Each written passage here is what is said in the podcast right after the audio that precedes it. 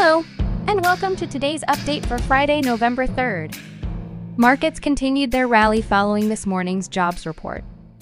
The S&P 500 is up 1% and the Nasdaq is up 1.1%. Bond yields continue to fall, with the 2-year yield down to 4.84% and the 10-year down to 4.5%. Both oil and the dollar are down this morning by 0.2% and 0.89%, respectively. The major news in economic data today is the October jobs report. It revealed the creation of 150,000 new jobs last month, less than expected and half as many as were reported in September. The unemployment rate increased from 3.8% to 3.9%. This data may signal the first signs of substantial weakness in what has been an unexpectedly robust labor market. Many market participants speculate that this data might deter the Federal Reserve from raising interest rates further.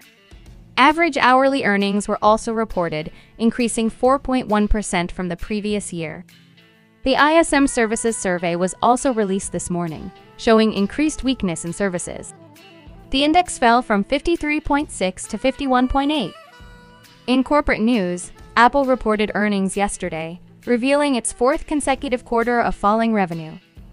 Sales for all of its products, except for iPhones, fell this quarter. Shares of the company were down 1% this morning as the company continues to face increasing risks in China.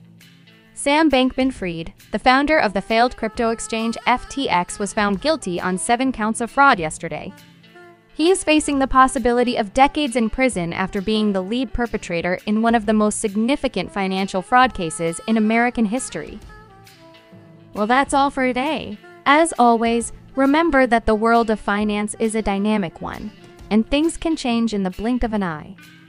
Stay informed, stay vigilant, and most importantly, stay profitable.